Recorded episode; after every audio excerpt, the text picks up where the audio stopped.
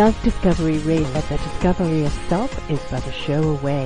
With over 1800 shows and growing, we bring you those liberating stories that help you on your own life's journey from every single topic you can think of. The only common denominator is authenticity and living in your meaningful purpose. Come and read our new ebook, plus see our discovery store and what wonderful tools we have for you. Do enjoy our shows and don't forget to share. Good morning, good afternoon, and good evening, everybody. Welcome to Positive Living Vibrations with Sarah. You are listening to Sarah today, and we are going to be talking about cyberbullying, a very, very, very serious thing that is happening here today. You can't run or hide or avoid bullying. We have to face it, we have to deface it by looking at the root of it and empowering the people to find love of self and not the need of somebody else's approval, which I believe is the root of all bullying. Those that bully have learnt to bully, but it comes through a lack of self esteem, self love, and self value. When we live in that value and that love and purpose of life, there is no need to bully. So we need to understand what this epidemic is because it certainly has grown. It's always been around. We did a series a little while ago on um, on bullying, and it came from really more the, the playground, the parents, where it all stemmed from, and the parents that are ignoring it, thus uh, really, in a sense, bullying their children because they're not giving credence to what the child is going through. But cyberbullying is a whole new game. It makes it much easier for a bully really to be a coward because it's so easy to go and write something nasty and push a button and never have to be face to face with the person that they're bullying. And bullying takes place in so many avenues. It's on all social networks Facebook, Twitter, Instagram, YouTube, MySpace, and various other networks. It's on um, easy to take a video of somebody going through something and then throwing it up to YouTube. Now it goes viral around the world, and that person not only has been victimized with whatever's happened to them, they are quadruply vic- victimized by uh, everybody knowing about it.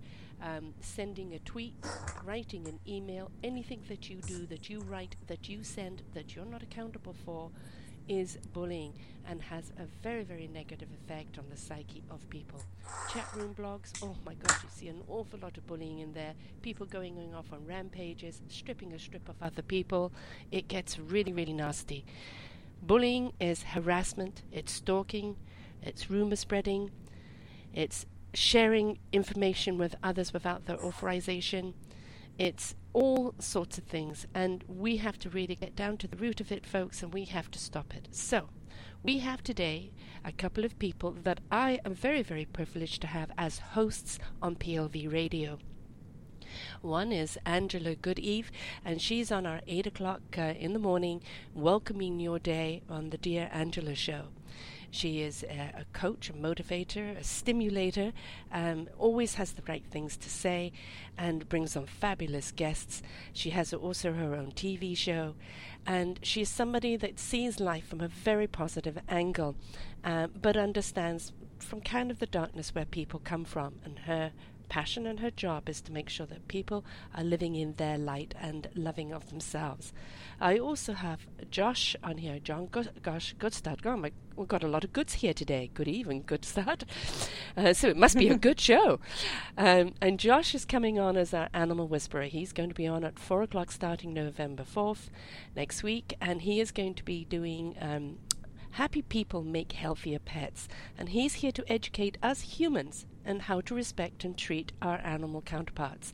Uh, the value of animals, how to care for them, how to love for them, how to listen and be in tune with them. But he's also on the other side of the scale.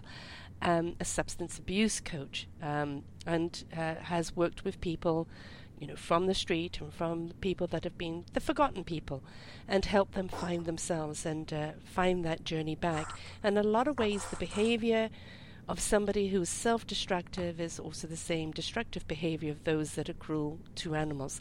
And a lot of bullying comes from self destruction. So there's a lot of correlation here.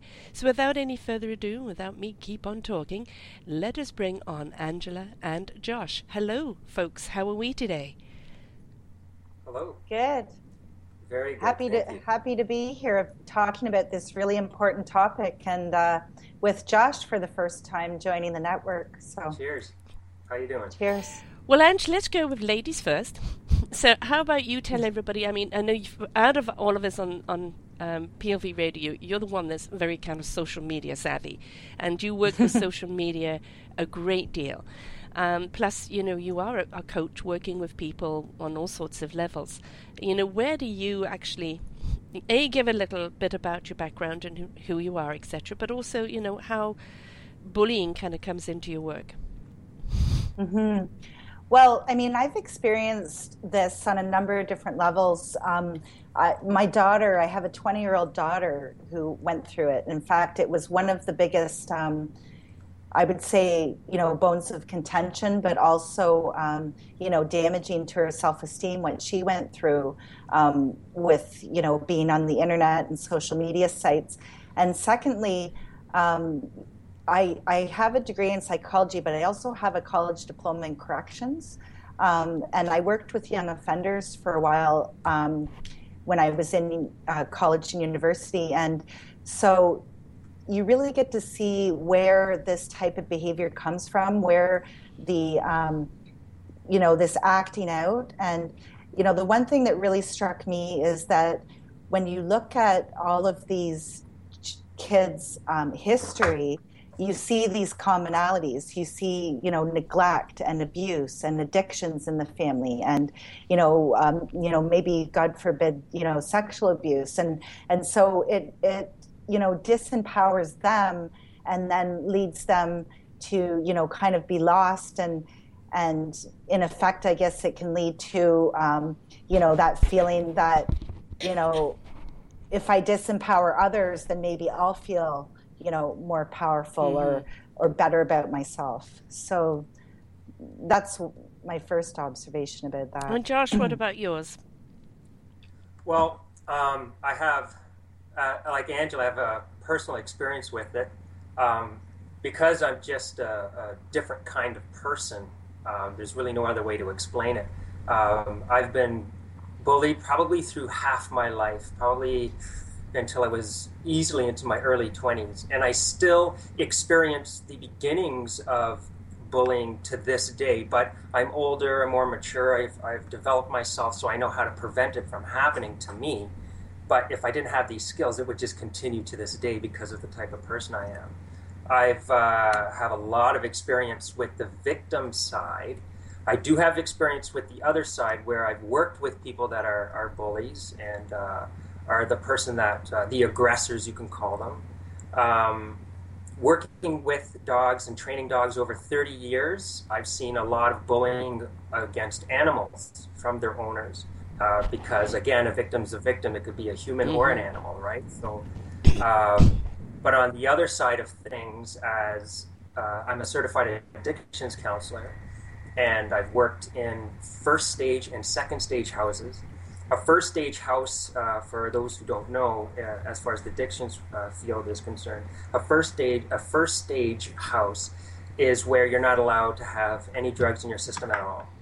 Where a second stage is you can, you just can't use on the property. So I've worked with both of those types of uh, houses and have treated a lot of people, mostly men, where they have been the abusers of their wives or been the bullies, you know, and that's the reason they're in front of me. Um, a lot of them were CSO'd, which means court sanction ordered to be in front of me. So they've obviously committed some sort of crime due to some sort of aggression or bullying or assault.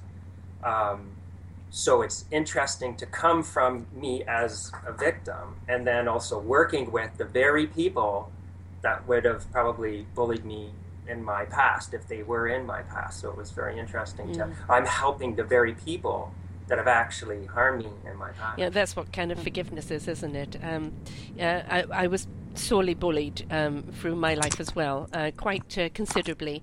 Um, but you know, we didn't have cell phones or anything else, so it was the bully face to face.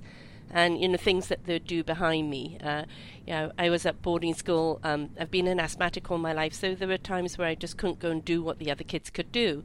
And uh, one time, three girls drag me by my hair and take me out to a garden where they've dug a hole and they're going to plant me like a weed because I can't do anything. Uh-huh. Fortunately, the headmistress caught them. But, you know, that was only what she saw. She didn't see the stuff that was going on behind. And I was a tall girl and always, even though, you know, victimized, kind of strong in personality to a sense. Um, and often I think that's kind of made me picked on even more, actually. Um, so it was very, very interesting how we grow from being bullied, you know, and how it actually it, it's a double entendre. One part of you grows stronger and makes you a stronger person for it. But I think that that victim of you always there's a resonance that stays there. You you know you you can articulate it, you can look at it, you can dissect it, but that it stays with you. It stays with you for life. So when you are victiming someone saying, oh, they'll forget it one day, no, they won't. They never do forget it because it is a crime against their senses. And we have to really kind of take ownership of that. And people have to think before they go and do something, especially as faceless as cyberbullying, where they're not even seeing the person. Now, mm-hmm. um, Andrew, love the way that you know you, you dug up this wonderful document on kind of this you know more statistics and exactly what the cyberbullying and, and everything is, and mm-hmm. you know overt and covert bullying, um, you know threats of harm, gossiping, exclusion, and ignoring. You know it's not face to face, but um, you know it's not cyber world is not supervised. You know, and uh, even adults putting something on the computer to protect it doesn't stop tweets or it doesn't stop emails. Um, emails, however, I feel are a little more accountable because you know where that email address is coming from, and and it feels. You know, I've recently been going through this with with somebody who's been doing this, but you at least know who it is. When it comes to tweets and things like that, it's a hashtag or some sort of name. You, you know, you don't always identify who it's coming from, and it mm it's also an email still private to you.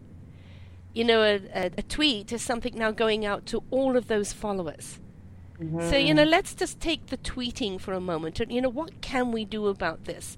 How can we tell people to be responsible for these actions? And?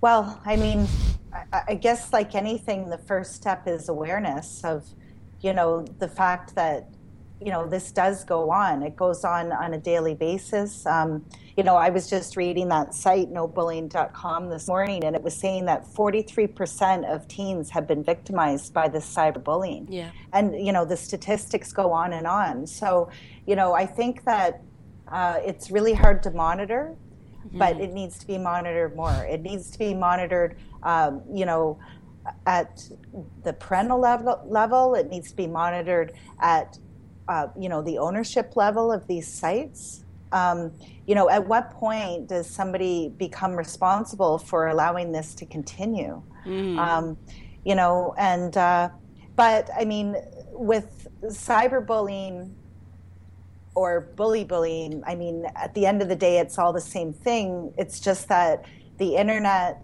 um, gives it that sense of you know a little bit of anonymity like you say like you're hiding behind a hashtag and you're not looking the person in the face. And and uh, so people need to start standing up and start reporting it. Like every single so- social um, media site has the option to report different things as abusive or inappropriate. They most of them have policies um, outline the fact that these things are not acceptable. Um, but of course, um, you know it's this huge you know thing to monitor like our laws haven't even caught up with you know the advancements in the internet and social media and and so we need to take individual responsibility for it everybody to start you know bringing it to people's attention you know i think what you just hit on there the word responsible um, mm-hmm. you know uh, you've got like tweet things and you you read some of those things and you know um, uh, you know, comedians, etc., read out some of these tweets, and you know, and some of them are just plain stupid, but mm-hmm. some of them get kind of downright cruel, and it's um, how does somebody kind of monitor that? Because now you're actually monitoring kind of intention. It's not like they're using a swear word or, or something like that that that the computer can mm. pick up. You know, it, it's it's a double entendre. It's a it's a sly meaning. You know, how does a computer pick that up? So it's very hard for them to do that. I'm going to throw it over to you, Josh, in a moment. But mm-hmm. here, how about this? How about we don't give teens phones? Now, mm-hmm. I I gave teenagers my phones, but at that time there was no um, texting. Um, so they, mm-hmm. I mean, certainly none of these phones that are in mini computer today where they can do everything. Um, but it was simply a phone that I could phone them and say, "Time to come home," or "Where are you?" or they could call me in a, in a case of emergency. Mm-hmm. We can still give our kids phones because that is a wonderful tool, but we can do it without the data pro, uh, plan. And that yeah. would, uh, right there, kind of stop that access to it. Josh? Well, from as a behaviorist, uh, from my perspective, taking things away is usually uh, rarely uh, a way to learn. When I'm working with the dogs, and I often find one of the largest pe- mistakes people make is when their dog has an issue with another dog, with a certain something, they tend to have an automatic response to take the dog away from it. When, of course, the thing to do is bring the dog to the mm-hmm. issue. And then you guide the dog while they are at that issue and reteach the information that's in mm. the dog's mm. mind. So I find that when I'm working with teenagers, it's the exact same thing. You bring them to the issue, and while the issue's there, you teach them to take mm-hmm. responsibility, not only to understand to take responsibility for their actions, but to understand that when you have an action, it does do something. It has a There's, consequence. Mm-hmm. It definitely has a consequence, and that's the problem with the cyber world. Is there is no evidence that you've had some sort of you know action or some sort of damage that's been caused. There's no there's no evidence on they've they've tweeted it and they shut their stuff off and go to bed, watch TV. There's they have not received an information back and may never receive the information back. There's something called um, the bystander effect. I don't know if you've heard of this, but mm-hmm. the bystander effect, what it involves with is uh, the more people that are associated around a problem, an accident, an incident, the less chance you have of getting something done, getting something helped, having something, you know, uh, taken care of, or, you know, whatever the help is needed. And it seems that the more people that are involved, you get this this thing called diffusion of responsibility.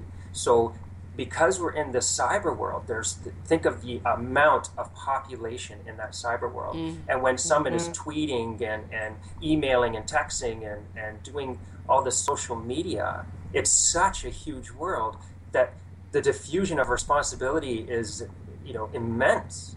So, mm. but what they don't understand is that every little seed that you are planting, you are effectively contributing to two things. You're confect, uh, affecting, uh, contributing to someone's PTSD if they already are traumatic because mm-hmm. of bullying, and mm-hmm. you're affecting the ST, S, uh, uh, the secondary traumatic for the person who's visualizing what's happening to someone. Mm-hmm. Yeah. Yes, you know, uh, just you know, reading it and then not being outraged about it or holding that person accountable for it is condoning it. And I think we spend far too much of our lives as bystanders saying, oh, that's not very nice, but they're not turning around to the person that's doing it and making them accountable for it. Or, mm-hmm. or you know, maybe pointing out, that's gone too far. You now owe this person an apology. Because mm-hmm. I think a lot of the time the bullying is a the person not owning up to it, um, you know, and just feeling they can get away with it, but also never validating the person that's being victimized and receiving that apology. Because I mean, mm-hmm. when they receive that mm-hmm. apology, it's like it's no longer. Um, I no longer. Well, they'll always feel some form of a victim, but that victimization kind of gets taken off them in a way, because that responsibility is being shared. And I think Absolutely. as bystanders, as parents, with kids with these multiple phones that can do everything, um, I think you know in the classroom or uh, wherever you are, um, pick up the phone and look at your kids' stuff mm-hmm. and see what they're doing. And then if you see they've gone too far, it's time to sit down and actually yeah. get into the accountabilities, which doesn't mean screaming and shouting or bullying them. It means, do you understand the repercussions of what you've just done? Or, or even, I know, I just hit my knee on the table there. Uh, or even, even you know, when a parent's, you know, has this responsibility, they know as a parent at some point in time, I'm going to have to sit my child down at whatever age it is and have the talk about sex, have the talk about drugs. I think this is something that should be part of the talk. I agree. It should be yeah. okay. It's your eight, your nine, your whatever, you know, age of age where you're going to start communicating back and forth you should have the chat about okay we're going to talk about this social network and the responsibilities you need to have that are equal amount of responsibility you need to have to have the knowledge about sex and the knowledge about drugs because it's all equally just as damaging. Mm-hmm. isn't, isn't that so sad? You're actually saying eight and nine you know, Andrew, I don't know about you, but certainly in my time, you know, we would only have that talk around 13 or 14. I had a rotary you know, phone when I was eight. Uh, yeah, exactly.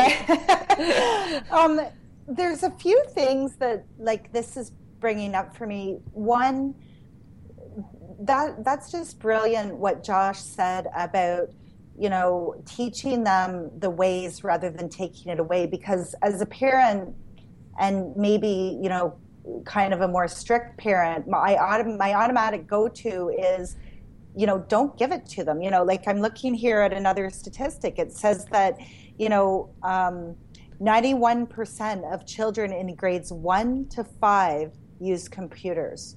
50% use the internet. Um, you know, so we're talking six, 7 mm-hmm. like that's when they're starting. And, but, you know, after going through raising a 20 year old and now starting on a four year old because she's with me most of the time, um, I do change that perspective a bit to that empowerment piece um, of teaching them the ways rather and and also not assuming that you know the ways but you know to teaching them so that they can internalize it and and it can empower them to you know do other things in life. And and then the other point was that um, what Sarah was saying about the individual uh, not being held accountable or maybe even realizing the impact that they're having on this other person. Um, like when I was in grades um, five to seven, I, I went to this um, somewhat uppity, uh, you know, bilingual school. It was in an affluent neighborhood where the, you know, I come from a town where we have, you know, a top-rated university and um, hospitals and things like that. So we had, you know, doctors, lawyers.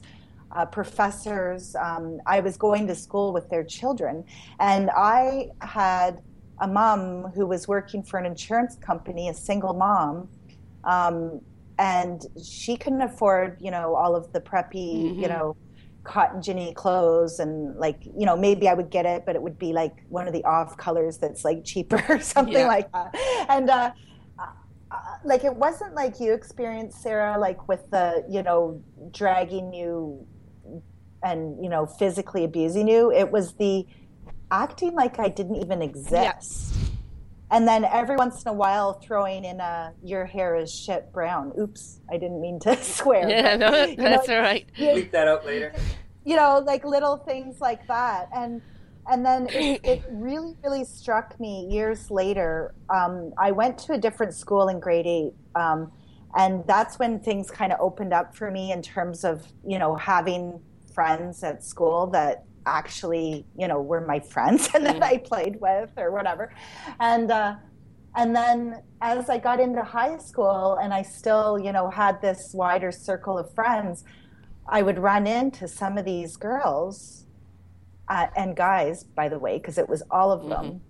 Like I don't know, it scared them or something that I was different, and uh, and they would act like nothing happened. Yep. And they would say, "Oh, hey, Angela, how's it going?" And I'd be looking at them thinking, are you serious right now? Like, you, why would you think I'd even want to have anything to do with you? Because, like, you know, they don't realize the effect yeah. that that had on me, and that it probably has on me to a certain extent.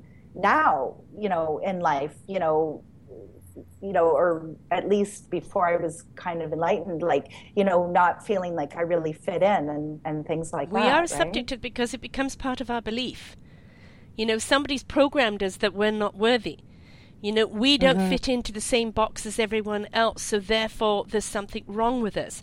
Instead of us celebrating our uniqueness, um, instead of, you know, we see things from a different perspective. You know, we're not sheep, we're, we are those leaders and those individuals um, condemned for being different. And we think because society taught us that way, which society is changing a bit now, um, that unless we are cut by the same cloth, we are unworthy.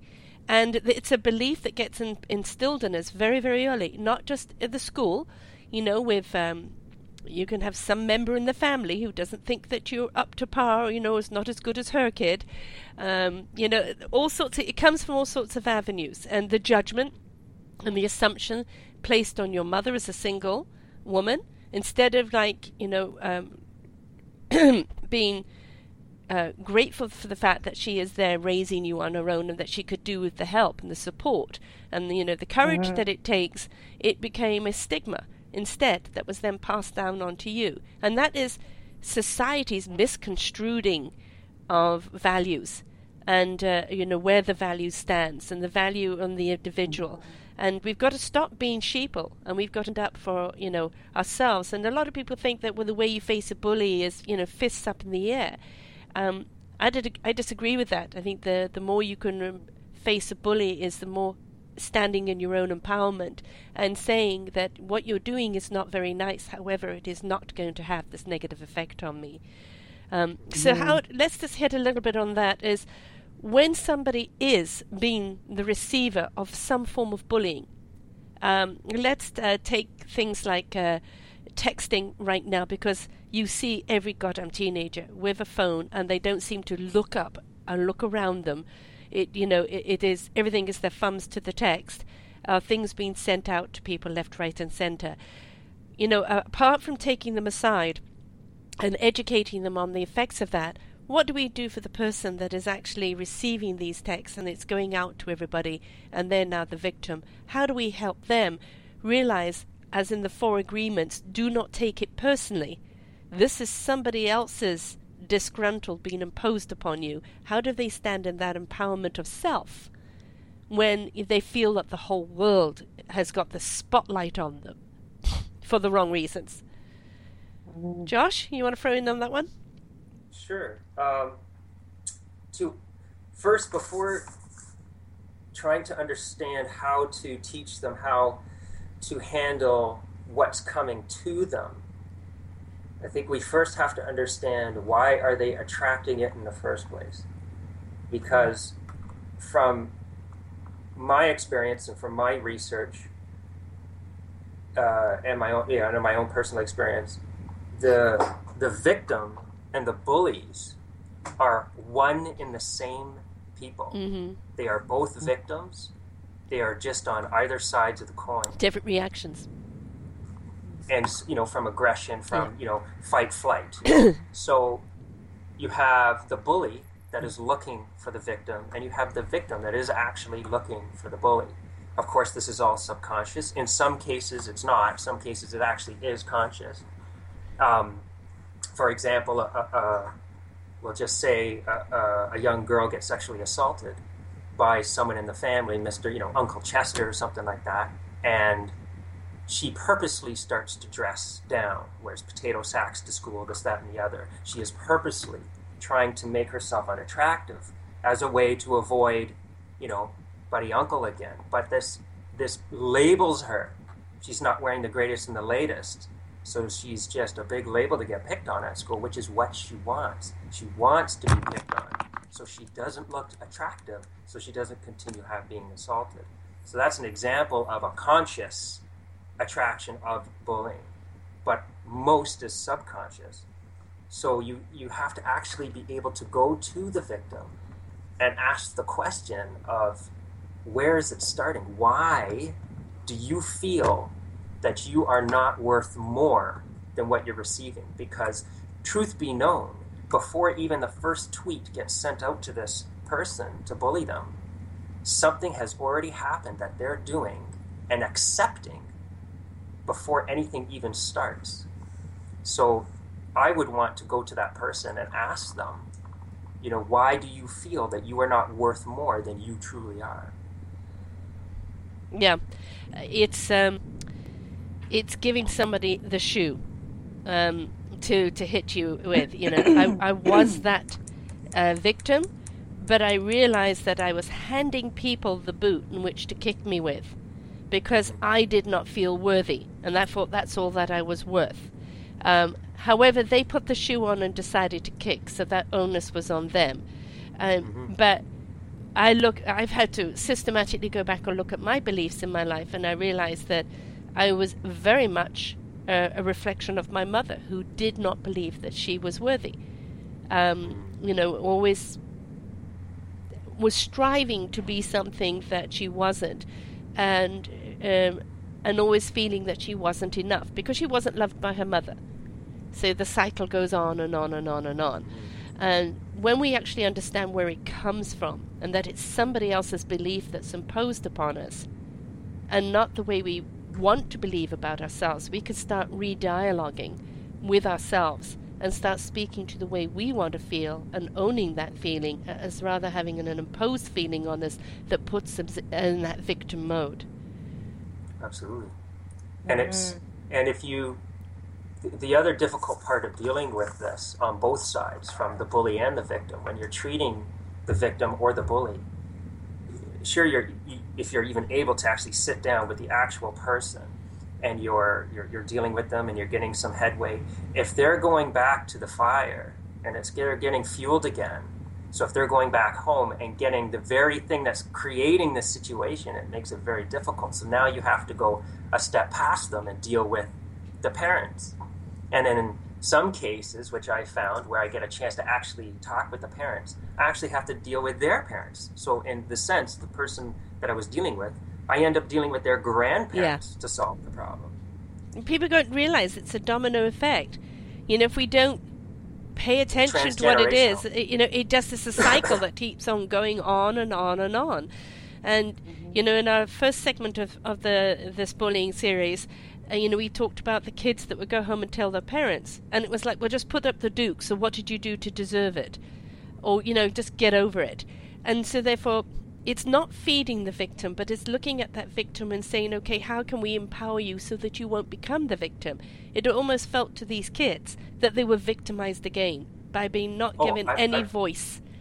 That's exactly it. I mean, I I wasn't just bullied at school. I would run home. I would run from the bullies to come home to get bullied at home. Yeah. And I remember I had a black guy came home with a black eye, and my dad looked at it and laughed at me. He laughed. He thought, "Oh wow, that's you know, I guess you did, we weren't tough enough, or you, you wimp, you know." Yeah. This whole macho just, thing that you know you've got to kind of have a few knife marks and you know bruises and broken ribs to prove you're a man. It's arcade, folks. it's purely Hollywood. we uh, we actually don't like our men all beaten up and sliced. Thank you. Not attractive. No, sure. no, it isn't. And you know, it again, it, it desensitizes people.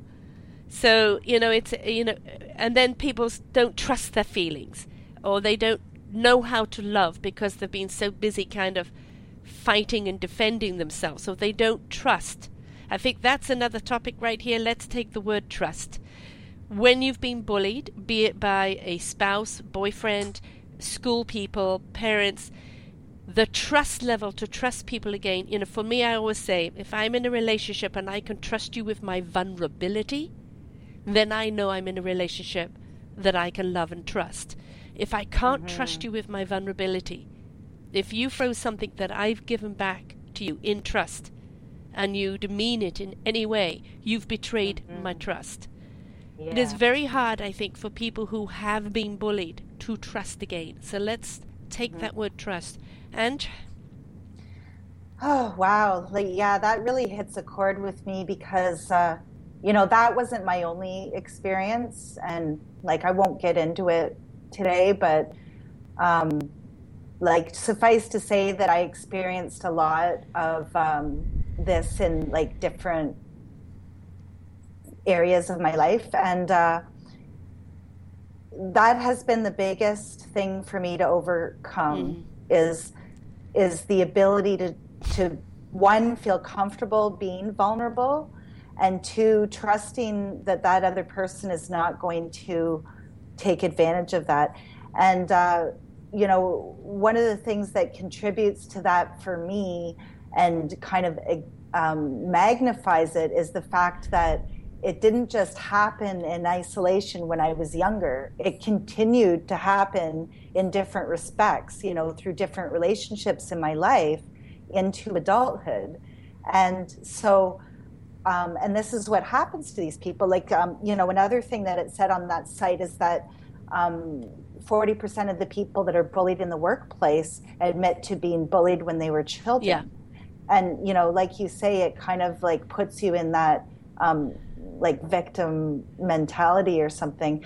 And uh, so the only way to really get over that after it's happened is to um, you know be really careful about the people that you're going to be around in the future um, so that you know that they're going to be people that are going to guard you know you and your hurt and your vulnerability but for the people that are going through it or even um, when thinking about avoiding it in the first place um, we need to um, like one instill in them beforehand that you know sense of you know I matter and I don't deserve to be treated like yeah, this. You know, like starting in the home and and then the second piece that's really important to me is that is the whole um, idea of compassion and you know when you're talking about not taking things personally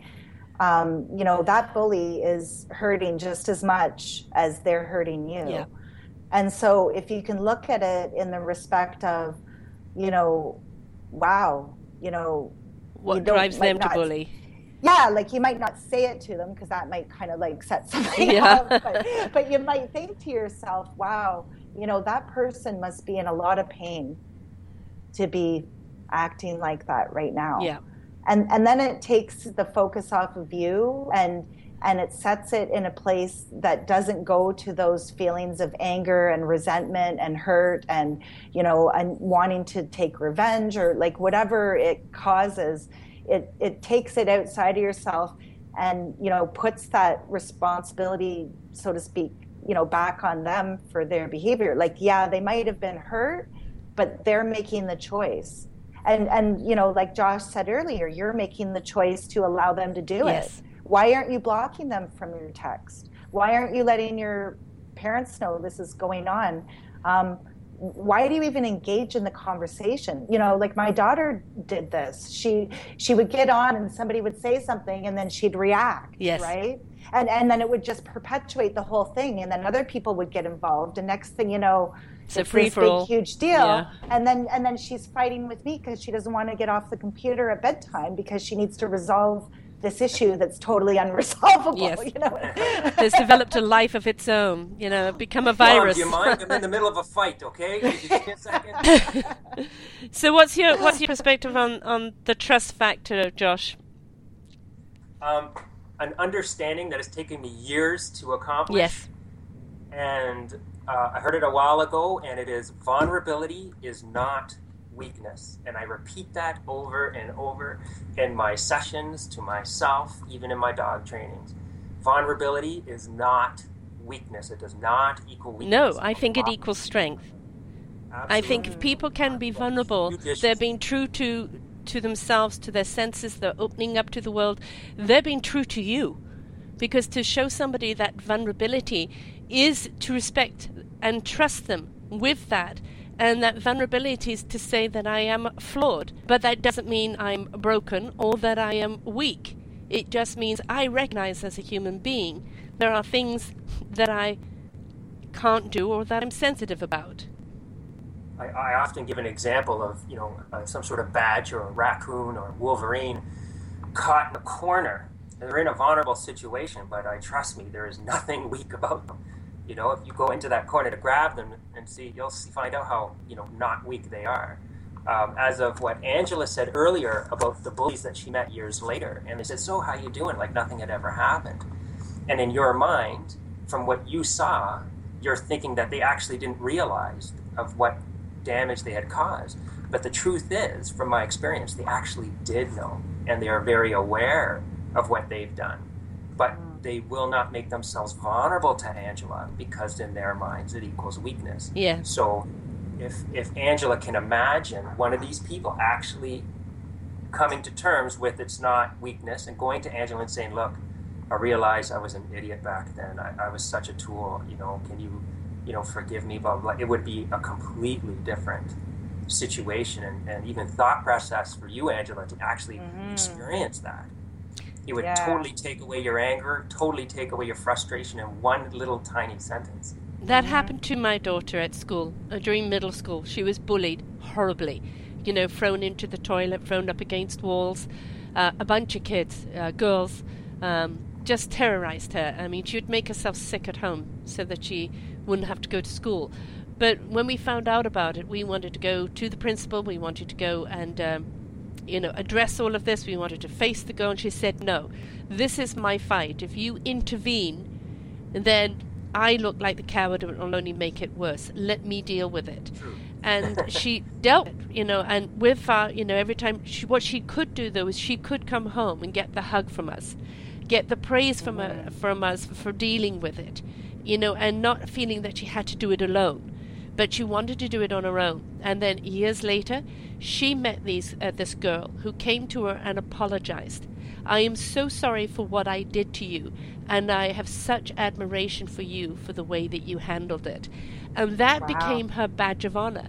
She didn't give mm-hmm. in. She stood up and she stood her ground and she did it on her own, and however painful it was, in the end, she got that apology. And realized that it was a badge of honor for her of having worked through it and not letting them win. And that apology was really meant a great deal to her. Mm-hmm.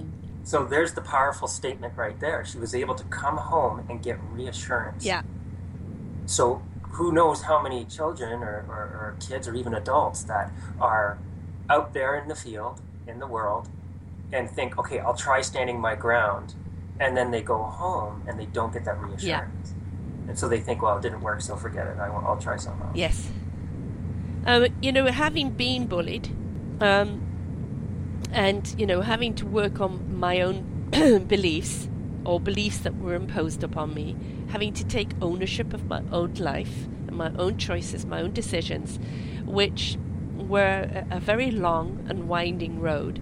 And you know, there will always be scars there will always be memories, cellular memories, things that happen that bring up those things that happen. But it's, for me, that learning to love of self, to accept yourself for all that you can do, not what you can't. Never to measure yourself by somebody else, but to measure yourself by am I doing my best? Am I giving mm-hmm. it my all? Am I valuing myself so others will know how to value me? Am I loving myself so others may know how to love me in that light? I, mm-hmm. you know, you mm-hmm. talked about having the right people around you. I think you get the right people around you when you are true to who you really are and yes, radiate, absolutely, radiate that. You know, mm-hmm. I mean, I can't say I'm the most confident person in the world, but I am confident in what I believe in, what I stand mm-hmm. for, what I do. I'm confident in who I am when I'm certainly in my knowingness. And there's a lot of other things I'm not confident of. It means it's not my arena. I'm confident in my arena and who I am in this arena, and I will stand by me. In mm-hmm. doing that, I've attracted great people like you guys to come onto the shows and share your uh, expertise and, and stories because you've heard me and the message and the philosophy and have been like minded are out there in good company now spreading your message. And it takes a while to get there. There is no quick app that you can download, there is no quick pill that you can take. You've got to be willing to look at your beliefs and understand where they imposed on me, where they, you know, integrated into me, I can change them. I can change them to what I want them to stand for in my own life, and I can take ownership of my own choices. And it's, mm-hmm. you know, the the biggest thing I think we have to learn in life. We can make the choice in our own lives if we are willing to take ownership of our lives. Now, I'm not, nothing to do with faith here, because faith is an enormous thing. Because mm-hmm. it helps guide you. It is, you know, your divine guidance into where you're going. But let's leave faith out of it and say faith in yourself, in who you mm-hmm. are, what your possibilities are, what your purpose is in life. And the more you grow into that, the less the bullies are ever going to be able to touch you. Yeah. You know, because sticks and stones may break my bones, but words will never hurt me. Yeah. Th- that can be the same advice for the bullies. Yes, it can. Stop doing it. It can. Mm-hmm. Uh, to empower themselves, to feel empowered by themselves, so they don't have to use a victim as a coping skill to power, empower them. They can do it themselves. Yeah, and and then the other thing is is you know not only compassion for the hurt that they're feeling that that's making them do it but i mean uh, you know i believe and i and i know you probably do sarah is that you know at our core you know we want to be good people. We yes. want to treat other people with respect. And so how horrible is that that they're stuck in this mode and and how much they must you know not like themselves for um, you know treating other people like that. And and so you know there's that aspect and the second one and this keeps coming up for me over and over again in different conversations that i've had is that saying that you know pain is necessary and struggle is a choice. So you know you can choose to you know be hurting and be the bully. You can choose to um, you know be the victim. You you can choose to stand up for yourself and you know live in your personal power and surround yourself with things and people that are going to make you um, happy and living in your personal greatness according to your values and everything else completely well, there's a quick story i want to interject here of a guy i met at a, work, a writer's workshop and he was there to write a book that he was compelled to write that he had been bullied into bullying as a kid. And the bullies were, well, if you are not going to work for us, we're going to bully you. So he became a bullier. And he went to a 40 year school reunion. And one of the bullies went up to this one guy and apologized 40 years later to the people that he had bullied. Now, one guy accepted it, and it became a relief.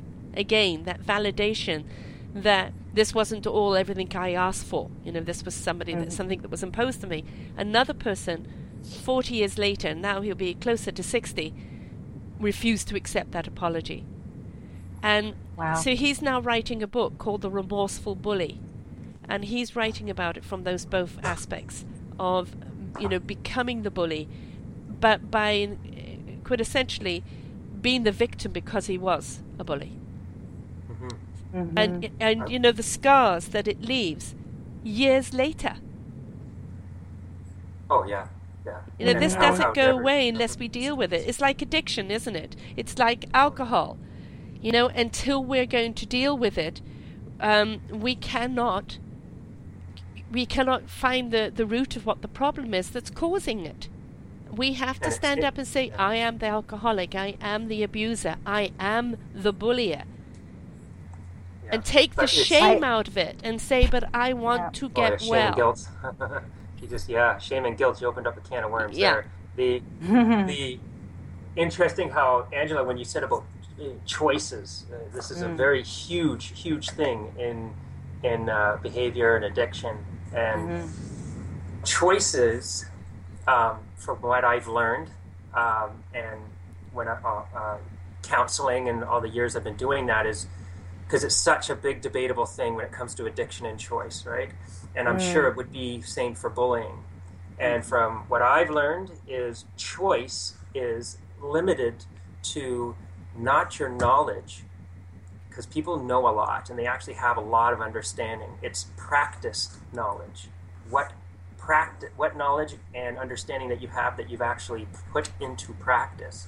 So if you haven't put it into practice, it's no longer a choice now. You actually need another element to help you put and teach you and guide you to how to practice that knowledge that you have. So you have what we call contempla- uh, pre-contemplation, where you have no clue about changing, even thinking that there's a problem. And then there's contemplation, where you know there's a problem, but you have no clue and how to do it. That is the stage that a lot of people are. That's the big population when it comes to addiction and behavioral addictions, including bullying and victim, being victimized. So, what at that point, it's the the, the public that for the people that do have the understanding to go out to these people, reach out and say, I'm going to teach you and guide you how to make better choices. So if you, to, to, to, to say to the bully and the victim, you have the choice to do it. That's great. They've got the knowledge. Now you just need the next step, which is actually showing them how to make that choice. Yeah. And, you know, it, it really does a person have no, um, you know, they take that responsibility. Um, I had a client I was trying to work with, and it didn't matter what I gave her to do. Um, nothing worked because uh, she wanted that quick fix. Just tell me what to do. Mm. Just do it yeah. for me. Just tell me. And I said, but I am telling you, I don't want to do it that way. Just fix me. and and eventually, the way you're doing it, Sarah. See, the way you're telling me to do it, uh, it causes pain. See, yeah. I don't like that. I want to do where I don't feel any pain. So if you can just tell me that one, that'd be great. Yeah. Uh, I, I had to, to drop her, and I said, "I'm here for you. You know, when uh, when you're ready, but I can't help you until you're willing to help self." Yeah, and that was really the main thing of it. And she wasn't at that stage. She knew she needed to be quote fixed. She knew that she needed help, that she was in a downward spiral, but she just wanted somebody just to come in and put that band aid on and make it all better. And it's very hard for people that are in such extreme emotional pain to understand you are your own healer. I'm just here to help you heal yourself. Because really, what they want is that numbing fying pill that's going to mm-hmm. take all the booze away which you can't, you can't blame her for that because that's what society teaches you. No. You know, just buy this, mm. buy that, and we'll get it all fixed up for you. Yeah, that's and, a good point. And and it's what what I call that the stage that she is. I call she's not sick and tired of being sick and tired. She's not quite. yeah, yeah. And when they're sick and tired of being sick and tired, you know that they're at that stage when they come to you and they say, I don't care anymore. Whatever you got. You want me to eat gummy bears? Okay, I'll eat gummy bears. You want me to jump up one leg? Got it. I'm ready to go then you know they're sick and tired of being sick and tired because they know that no matter what you say that comes out of your mouth can't be worse than what they've already done to Yeah. Mm. Yeah. I, I work with people for years. Um, you know, I, I plant seeds, I water them, I let them go about their life, and then they come back into it, and I plant more seeds and I keep watering. The fundamental fear or thing is the fear. Th- that four letter word that is so crippling to people. Mm-hmm. And they, you know, I start planting seeds of possibilities, of things that I know they could do, um, wonderments that they c- could achieve, uh, feelings that they could be feeling. And you have to kind of keep massaging this in this, keep watering those seeds. Mm, but the fear is what's stopping them. And you know that fear is is a four letter word for so many things, but it's that four letter word and when they one day actually say, you know, you keep painting this beautiful picture, but I don't know what's in the way. And I said, You do know. It's a four letter word. What is it? And they eventually face the fact that it's the fear. And when they realize it's the fear, I say, Okay, well, what are you afraid of? And now they have to look at what they're afraid of. And while they're speaking of what they're afraid of, they start realizing how much they're feeding the fear or that it, fear has become an excuse not to take responsibility or ownership for that journey that they could take to their own possibilities. Yeah, mm-hmm. absolutely. Very good point. Yeah. You know, we, we are with ourselves for the rest of our lives, aren't we?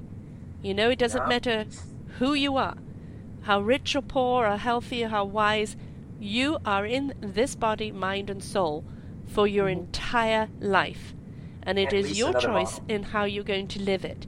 Now, mm-hmm. there are circumstances, certainly as children, uh, or choices that we make that may not always end up being very good for us. But when it comes down to it, we can still have the choice of our attitude and our reaction. We have that choice of that. So, Yeah. in that choice, we can choose not to be the victim. If we're not the victim, where does the bully go? Where does the attacker Mhm. go? Where does the you know perpetrator go? They go and find the people that have got that neon sight above their head saying, "I'm a victim." because it radiates in their aura, it radiates in their energy. And, s- and same with the bully. If there's no bully, Yeah, then where, where does the victim go? exactly. yeah. You know, can you bully me? No, I'm not that guy. Sorry, you'll have to go somewhere else. Yeah, Yeah. Yeah, that's a that's a good point. And you know, like if you've if you've went through it, um, you know, um, and you learn to love yourself enough, then you don't need to hear necessarily "I'm sorry" from that person because you know you don't need it anymore. You recognize from where it's coming Yeah. from, or you can offer that forgiveness. Um, you know, if not for them, then for yourself. for And- yourself, you've got there and- for yourself. yeah, yeah, and then then you'll be able to move to move on. Yeah. If you're waiting for that apology and that's what's hanging you up, don't waste your uh-huh. time. You know, it, Apologize to it is that forgiveness of self first that needs to come. Mm-hmm. Absolutely. yeah, yeah.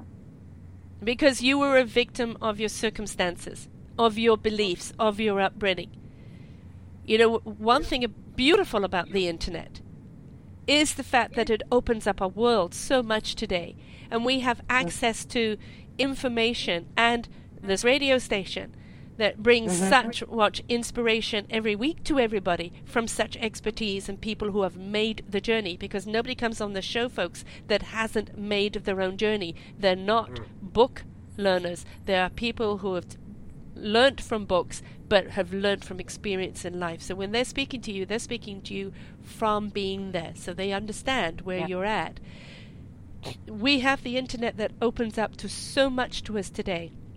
We have to be discerning to what serves us and what doesn't serve us. Uh, Look to that in the people in your life, your friends. Are you hanging out with that friends because they because everybody else likes them? And that doesn't. That's not just in school. That would be at the office. That would be at you know the cliquey friends that are. I lived in a town here. You'll know it, uh, Josh, uh, Norfan. And I lived up there for a while, and I'm at a coffee bar, and then there's people coming into this coffee bar. Now you've got the cyclists, and they're all wearing the same cycle uniform. Then you've got the joggers; they're all wearing jogging outfits, all matching. Then you've got the yoga people all coming down. Is it? Doesn't anybody just wear t-shirt and shorts? You know, or jeans? you know, it's everybody was cliquey, and the expensive bikes, and up updoing and outdoing each other. You know, that's still showing, and quintessentially that victimization because you don't feel you can stand on your own. You feel that you have to follow a crowd to validate you. Mm-hmm. Well, you- You're, you're talking about influence of association. Not only do they, it's, it starts out by handing, wanting to hang out with like. So, if, if you know, most smokers hang out with smokers, and and most people that are non-drinkers hang out with non-drinkers, and so on and so forth. But it goes even further that most people hang out with people that make about the same amount of money that Right. you do. I mean, even even think of ourselves. I mean, I'm thinking about my personal friends. I, I, I don't know, you know, have any billionaires as personal friends. yeah, or we've got to even change that. and I had a friend explain it to me one time when I was talking to him about it. He says, "Yeah, but what would you do if you had a millionaire as a as a as a best friend, a really close friend?" I said, "I don't know." He said that you would eventually have to live off of this person just to hang out with them. Oh, let's go to France and have breakfast. Uh, okay. I, I can't afford it, so oh no, don't worry about it. And eventually, and I think this is part and parcel to to what happens that we want to hang out with like, so we don't feel Inadequate. or Yeah. inadequate, you know. And then we and then likewise, we don't want to hang out with someone who's doesn't make as much money as we do because we don't want to feel that we're the reason they're feeling bad. But you know, those millionaires were just us that happened to have good business sense. You know, um, Yeah, they just you know, I, I, I again, I did a sh- uh, show for this week um, called um, uh, "Your Tone of Voice," which is, you know, your tone is just how people are going to receive you. But there is one piece I started off with, which is what I use in my own workshops, is first impressions when somebody sees you for the first moment. 55% is like a, a camera shutter immediately how they're going to assess the way you look. And a lot of people think you have to be in this Armani suit.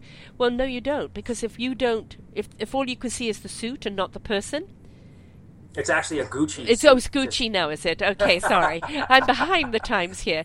But if it's kidding, if I'm it's kidding. a um, you know the suit doesn't fit you, then all people are going to do is see the suit. It's being comfortable enough in your own skin, in your own persona. You could be you know nice shirt and jeans or in a nice little skirt and top. If you are confident in who you are, that is what people are going to see. Thirty-seven percent have. Um, Oh, got an echo here. 37% is actually your tone of voice. And that's how people are going to receive you. They're going to listen to you through that tone of voice, and only 7% is cont. If we start everybody and compartmentalizing everybody into little boxes, just because it makes us feel uncomfortable, uh, this is one of the issues and the problems that we have. Oh, And where the judgment and the assumptions come in. Who's to say that that millionaire, just because he can afford to do that, wouldn't be grateful for your company to go to Paris for breakfast? I mean, when my wife wet, met me, I was wearing this alpaca sweater that I loved with this burnt hole in it from when I used to do welding.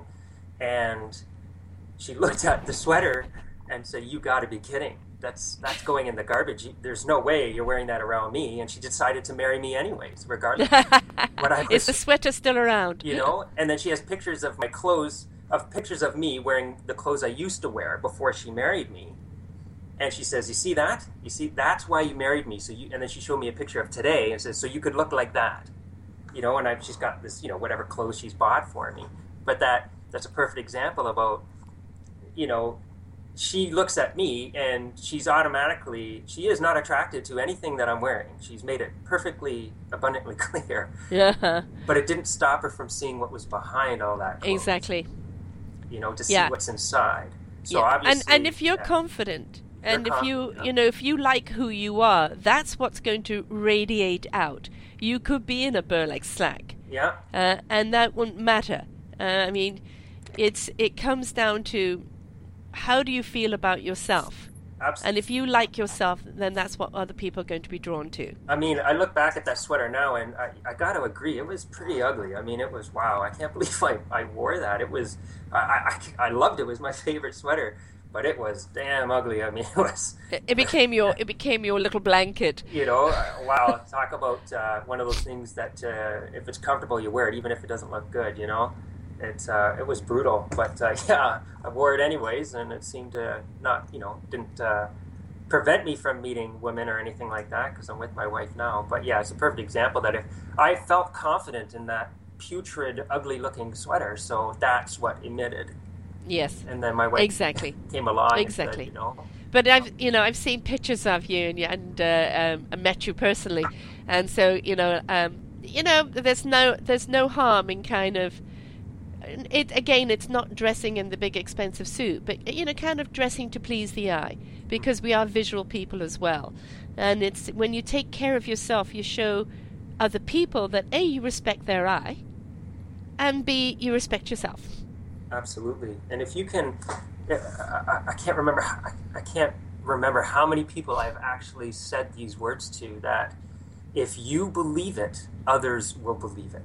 Yeah, You just have to believe it yourself. And even if you don't believe it, just start saying it to yourself. I'm not a victim.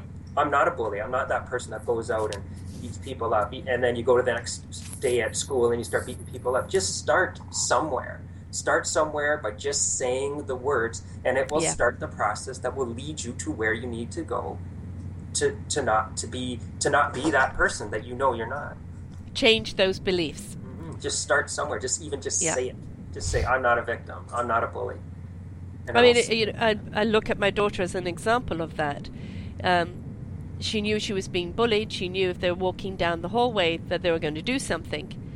But because she didn't react to it, she Mhm. didn't give them the pleasure of crying or this or that. She stood her ground, and she's small. yeah. She's she's only five five, and you know, a couple of these were much taller girls. Um, she didn't react back. You know, and that's something um, um, two things my mum used to say to me. One was the value you put on yourself is the value that people would take you for. And she gave that to me as a youngster, but I really only got to understand it as an older adult. Um, because at that time I wasn't living in any value. So it's only when I learned to put value on myself that I truly understood that statement. Mm-hmm. Oh, the other one is um, when people are bullying you, simply do not react. Let them do their spiel, and then look at them with a rather glazed look on your face. Sorry, were you talking to me? Mm-hmm. And in this way, you're not feeding them. You're not giving them any response back. You might be shivering and quivering inside, mm-hmm. but you're not giving them anything back. And uh, you know you're not reacting because what do they what do they really want? They, they want, want you to react to the situation. React. They want to push that button and have a yeah. reaction when they push the button. So when they do what you say they that you should do, they'll push the button and, and push it again. Damn, this button's not working. What's wrong? I got to get it checked. This button's not working. And eventually they won't push that button anymore. They'll try a different button because that one's not working. And you just keep not responding. Yeah, and then eventually yeah. it's just yeah. And, and then the other thing is uh, something that just came to mind as you were saying that is uh, there is real credence in the saying of you know killing somebody with kindness or you know or maybe killing you know their behavior with the kindness by you know just like either ignoring it or um, you know maybe you get on there the next day and and uh, you know post something really inspirational that you think might help the person or you know something like that. And uh, so and and when you embody that and you act like that it, it makes it almost impossible for the person to continue doing it.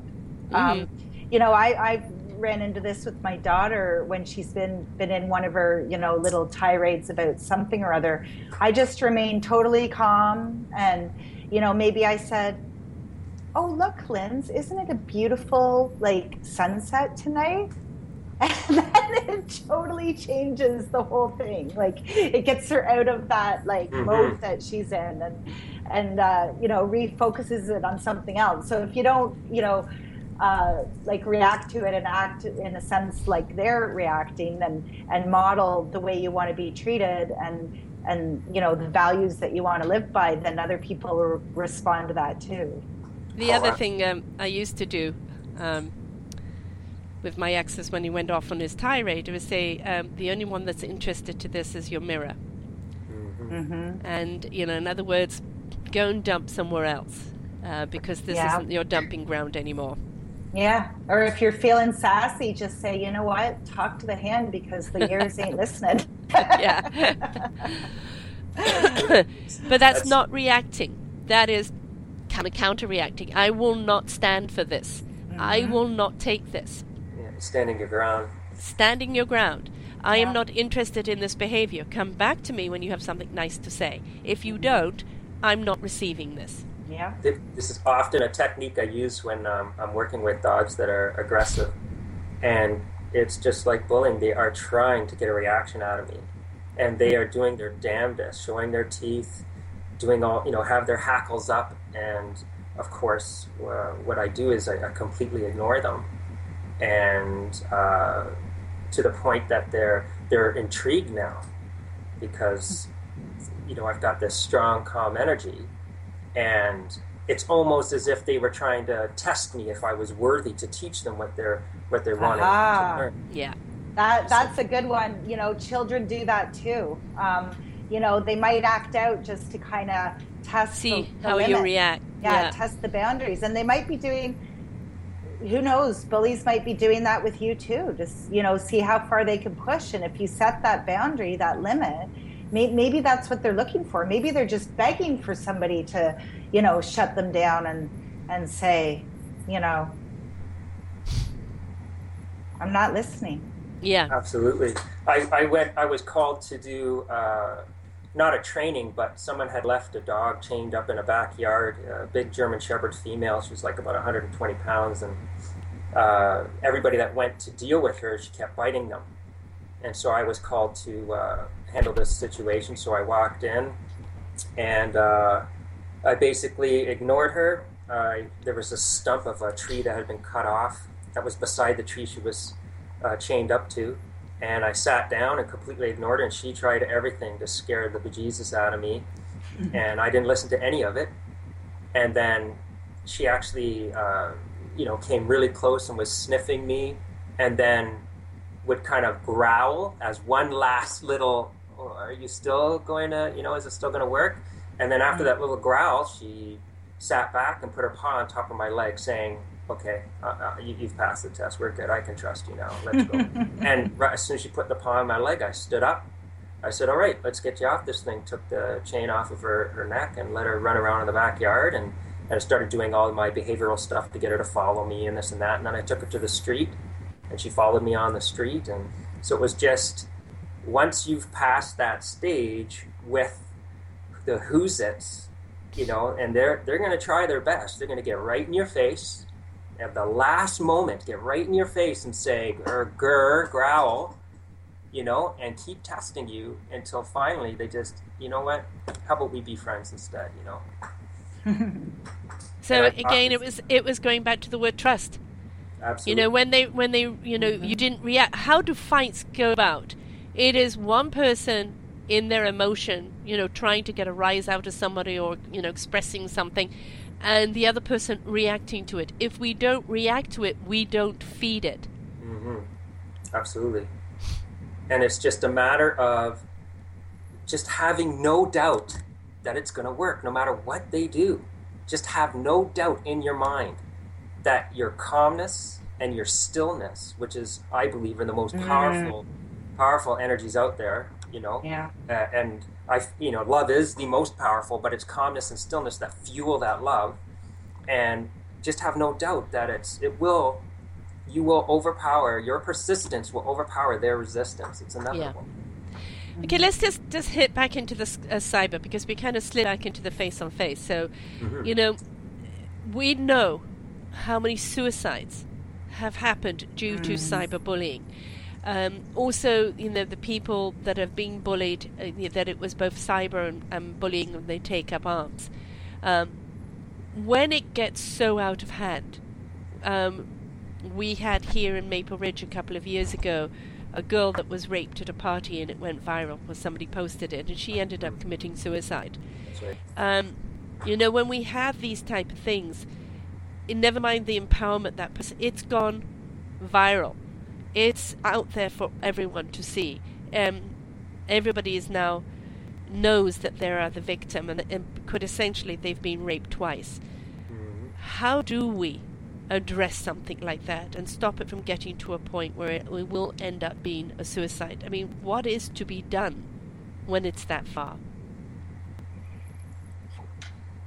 Well, the the growing up in that in that world and seeing people that had committed suicide because of um, bullying, uh, there were there's always been a lot of teen suicides, and it's only really coming to light now of why most of them are happening.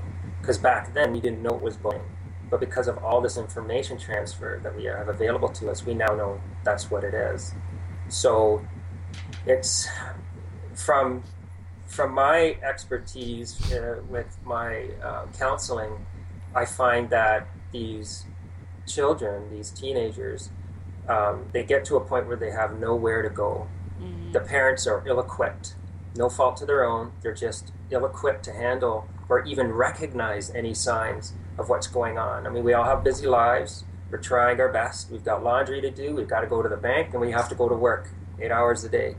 And it's it doesn't take much for things to slip through the cracks. And anybody who's had teenagers knows that they are experts at hiding stuff from parents. They are very good at it and I've dealt with parents where they say, "No, little Johnny, he'd tell me, he'd tell me." And um, I was working with a teenager, 14 year old, who was actually sent to me to an, one of my uh, first recovery houses where it's, it's, adults. But she was so scared because he went to the hospital because he took a bad ecstasy pill, blah, blah, blah. And so she had, through desperation, just he showed up at where we are. And, anyways, I ended up taking him on as a client and eventually, he uh, got to the point where I get a phone call from his mom saying that he tried to commit suicide. And so I started asking her questions, and um, it just dawned on me. I didn't even think of it. I said, "Is he on any medication?" She says, "Oh yes, he's on antidepressants." And Mhm. boom, you know, it took. There goes the light bulb in my mind. You know, you get all this serotonin, and then they start. The kid stops taking it, and now they have no serotonin. So, you know, then one of the side effects is try to commit suicide. So I said, "Do you know if he's stopped taking them?" And she says, "No, no, he still takes them." He, I asked him yesterday morning, and he says he was still taking them. So then another light bulb went off in my mind. So that's what he told you. Got it. So I brought him downstairs to the basement, away from his mom. Sat down with him, and I looked at him, and I said, "So when did you stop taking the pills?" He said, "Oh, about about a week and a half ago." I was like, "Mm-hmm." So it's it's no fault to the parents. I mean, it's a very difficult situation to, you know, because you know I have I have certain abilities that I have as as uh, to be able to read people, but when it comes to my wife, I can't read her because I have too many emotions Yeah. involved. It clouds my ability to see. So these parents, no fault to their own, they have so many emotions involved. How can they decipher with what's wrong? Is she just in a bad mood? And um, women learn this way earlier than men how to put on a smile. Everything's fine. Nothing's wrong. Look how happy I am. But inside, they're not. So it's a Mm. very difficult thing to do. So somehow, there's there's has to be some sort of uh, uh, system involved that exposes it one way or the other. no and matter supports the family. Yeah. You know, I mean, there's there's too little support of the family, and you know, you see so much money going into the case, the court case, the lawyers and things like this. But where do you see the money going into the extended family victimized? Because the parents are victims too here. Their child has been victimized. Um, you know, and so they're going through their emotions. You know, they're feeling the guilt. Could I have stopped it? Could I have done this? Could I have done that? And Mhm. there really needs to be more counselling. And although that you know there are some cases where some people definitely need to be on some form of medication, um, there's also some kids that shouldn't be, and that can be with alternative nutritional facts and um, you know some help. Won't have to be on medication because medication Mhm. can also be a falsehood as well, and you know kind of Mhm. leading them down a, a, a as a crutch rather than kind of getting into handling their own problem. So Yeah. support needs to be there. So if you are seeing something out there, um, and you know of that person, you know it needs to be the support to the person that's been victimized, and without them bullying the person that's done it, they do need to be shown accountability of what they've done, and uh, and make amends in whatever way they can. And I if mean- you see something that's been said that's nasty, or a video that's nasty, or demeaning, or hurtful to that person, don't retweet, don't Mhm. repost, don't click on like, don't support it because you are now becoming a bully by doing so. Yeah. Yeah, and you know, here's a fresh perspective. How about, you know, taking that uh, that uh, angle of having compassion for the bullies and reaching out to them if you see it happening and ask them, you know, how you can help them hmm or you know uh, invite them to get involved in uh, you know something that's going to take their mind away like you know an extracurricular activity or Yeah. you know maybe befriend them and uh, see you know what happens and uh, and that could be in the, in the office as well. If you know, if if somebody's lashing out or being nasty in the office, is it because you haven't invited them into the circle? Have you Mhm. pushed them out and this is their reaction? How about taking some time to get to know them and know their story so that they don't feel compelled to do this? Yeah, yeah. And having said that, now you, you've tweaked my mind about something that um, I've always wanted to talk about and never really had a chance to, and that is the construction industry. When I say bullying, let me tell you, they make high school bullying look like it's child's play, like it's nothing. The type of demeaning and violent actions and reactions that you get in construction, it would never be allowed in any other industry. I've worked with it, I've experienced it, and having been in the industry for over 10 years, you can see that it actually does attract certain type of people to that industry. As I said, like victim type of people, and even people that I find that are in the sort of mid pack of the hierarchy where they get picked on, but they also pick on, mm-hmm. you know, for the sort of underlings under them. And the swearing and yelling and just put downs and demeaning, like it's unbelievable. And it's in all the industries. I've quit jobs. I've just picked my pouch up and left because they just came to me and you know the first month I was working with them and they just yelled their full whole head off at me and I just I don't say a word I just pick up my pouch and go there's nothing you can do and it's accepted in the construction industry oh this is how it is construction it's accepted, mm-hmm. and, it, and it shouldn't be like something. And how many young people go from school into construction, exactly. and then they think, you know, bullying at school, bullying here, it's the norm. And I've talked to many guys, many guys in this industry now, and we have, you know, we tell our old, you know, war stories about this person and that person and yelling, and and you should see the responses. Well, you know, it was good for me, or you know, I can understand where he's coming from because you know, you know, he only yelled when I was screwing up. It's no, it's not accepted. Period whether you, you, you should be allowed to fail. I often tell my clients because most people that I deal with have issues with being wrong, not knowing, and making mistakes. And so I always say to them, you know, whenever we're dealing with that situation, I say it is okay to make mistakes, it is okay to be wrong, and it is okay not to know. It's okay. You shouldn't be yelled at for it. You shouldn't be screamed and belittled. Are you stupid? Are you an idiot? What the hell? What the hell? Yeah. How am I supposed to account for all these costs? You know, your life, your business is not my responsibility. You know. Yeah, and remember this. Um, you know, I had a conversation with somebody yesterday, and it was um, how he used to have this approach to leadership. Um, that he now realizes didn't work, and then he's following uh, you know the new age ideas of you know empowering others and focusing on relationships. And he said you know if you beat somebody down with a stick eventually they're going to take that stick from you and use it against you. Oh yeah. And uh, so remember that bullies and uh, you know and then the second thing is is that um, you know if you are uh, in a position where you're in um, a field or you're trying to influence somebody's behavior um, you know, it could be in cyberbullying. You could be bullying them because you want them to influence their behavior in some way. Um, if you if you beat, keep beating somebody over and over and over again, eventually they're just going to lay down and they're not going to they're not going to be empowered. They're not going to um, you know they're definitely not you're definitely not going to get what you're uh, trying to get by well, doing it because at some point you know you know I can't please you I can't do anything for you so why should I bother mm-hmm. or they snap yes. and go postal on you right so you know the thing is is that if you are going to be perpetually yelling and screaming at somebody or demeaning them or degrading them it speaks volumes of what you feel for yourself. Absolutely. Mm-hmm. Absolutely. So if you are, if you think you are being Mr. Macho, and that you know, as the foreman or as the the manager, um, that you think that by constantly demeaning somebody, belittling them, criticizing them, uh, that this makes you the bigger person, please note, recheck, because that ain't so.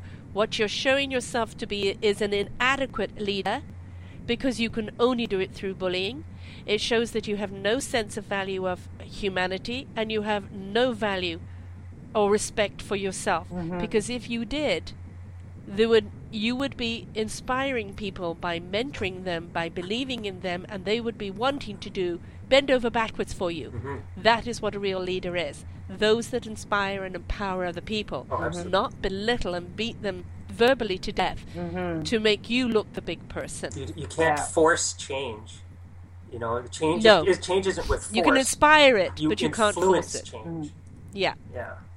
Yeah. Well, you know what? We're coming to the end of this now, so would you both please take a few minutes to let everybody know uh, how they can get hold of you when your shows are on? So, Ange, you first. Okay, so um, my show on plvradio.com is Dear Angela on Happiness and Success. Uh, we often have guests on. Uh, we cover di- a lot of different topics. Any single one of them can help you um, in your happiness and success and keeping it. Uh, so please watch that and also watch Path to Joy and Prosperity TV, uh, where we expand on uh, the weekly topics at PLV Radio. Excellent. And you'll find that under host, uh, under shows and uh, schedules, under host, you'll find all her in there on plv-radio.com. Josh? Um, I'm uh, plvradio.com as well. It'll be uh, Healthy People Make Healthy Pets. Um, I'm brand spanking new. Uh, this is my first time ever doing this. I, I, even have the, the brand new car smell and everything. Uh, be the virgin. Yeah, yeah. I mean, green, green newbie, whatever you know, new guy. Uh, I'll be talking. Uh, uh, we'll be talking about animals, but mostly it'll be about dog, dog training. Um, you know, the emotional and mental and spiritual uh, ways to be to help make life a lot easier with your dog. So you don't come home and see that look on your dog's face when you know they've gone to the bathroom somewhere that you they shouldn't have. Um, and I'll be helping with all that kind of stuff. Uh, you can contact me through Facebook, but um, uh, also through PLV uh, radio uh, with my information on that. And I'm not too sure on how to do that because I haven't gotten there yet. But I, will figure it all out eventually. You'll see his posting of his show coming up November 4th, the week of November 4th. Uh, he'll be airing three times a, a, week, as Angela does. And so if you uh, miss the show on the Monday, you can hear it again on Wednesday and on Friday. And then after that, all past shows go up into SoundCloud, uh, where you can uh, catch those as well. Thank you so much, folks. As you can see, this is a topic that can go on and on and on. Um, it's a very a topic that we've only scratched the surface of, but you know, little bit by little bit, we'll chisel away at it. So, thank you so much for being on air with me here today on cyberbullying. And remember, folks, it starts with us our own self esteem, our own self value, the responsibility for our actions and what we say, what we write, what we tweet, how we uh, represent ourselves. So, excuse me, this damn cold. Hopefully, I'll get rid of it by next week. Um, thank you very much to my hosts, Angela and Josh. Please do You're tune in to their shows. Thank you, Sarah. Yeah, this has been really enlightening. Most certainly. Yes, likewise. Uh, thank you. And uh, we will speak to you all again soon, folks. Hope you have a great week. And remember, if you see it happening, step up and be a part of the equation to stop it by caring for both parties. Take care, everyone. Have a good week.